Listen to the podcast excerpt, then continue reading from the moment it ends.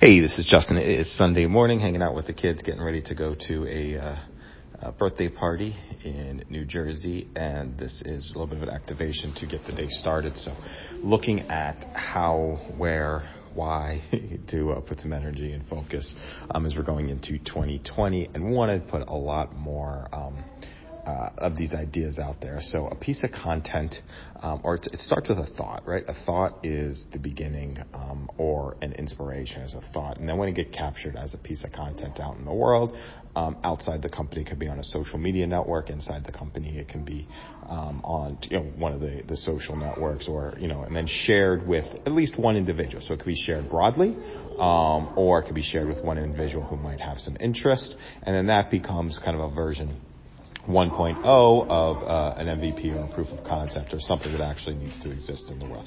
Well, here's what becomes interesting. Once you share something, it kicks off the feedback loop, and the feedback loop can be um, something that is a um, something that is valuable, or it could be something that is not so, you know, or it could be ignored or whatever it is. And that's all part of the feedback loop. So it starts that. And then once we get some feedback on it, then we get to decide, is this something that I'm interested in pursuing further?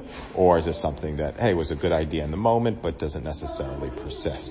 And you look to eliminate things. That's the whole name of the game is to eliminate things as quickly as possible. Um, and those that actually get through are the ones that have the most amount of value. So you got to go through a ton of volume to get to the ideas, the concepts, and the work that has value. So I think the mistake that we make a lot of times we invest way too much into too many ideas um, early, either by decision or by force, because we kind of enter into a um, a program or a long term commitment that involves other people, and that's where the mistake comes. But those are things that can be um, easily built up until they get to a place that they don't necessarily work again. So I think the big challenge is we look for the positive, the positive reinforcement. Hey, that's a great idea. We look for the positive, but um, it, depending on who you are, uh, you know, it's, it's easier to give positive reinforcements. Those things that can't go away, that you can't bat down, that you can't stop, those are the ones that actually deserve to see the light of day and can potentially have the most value in the end. So we'll continue to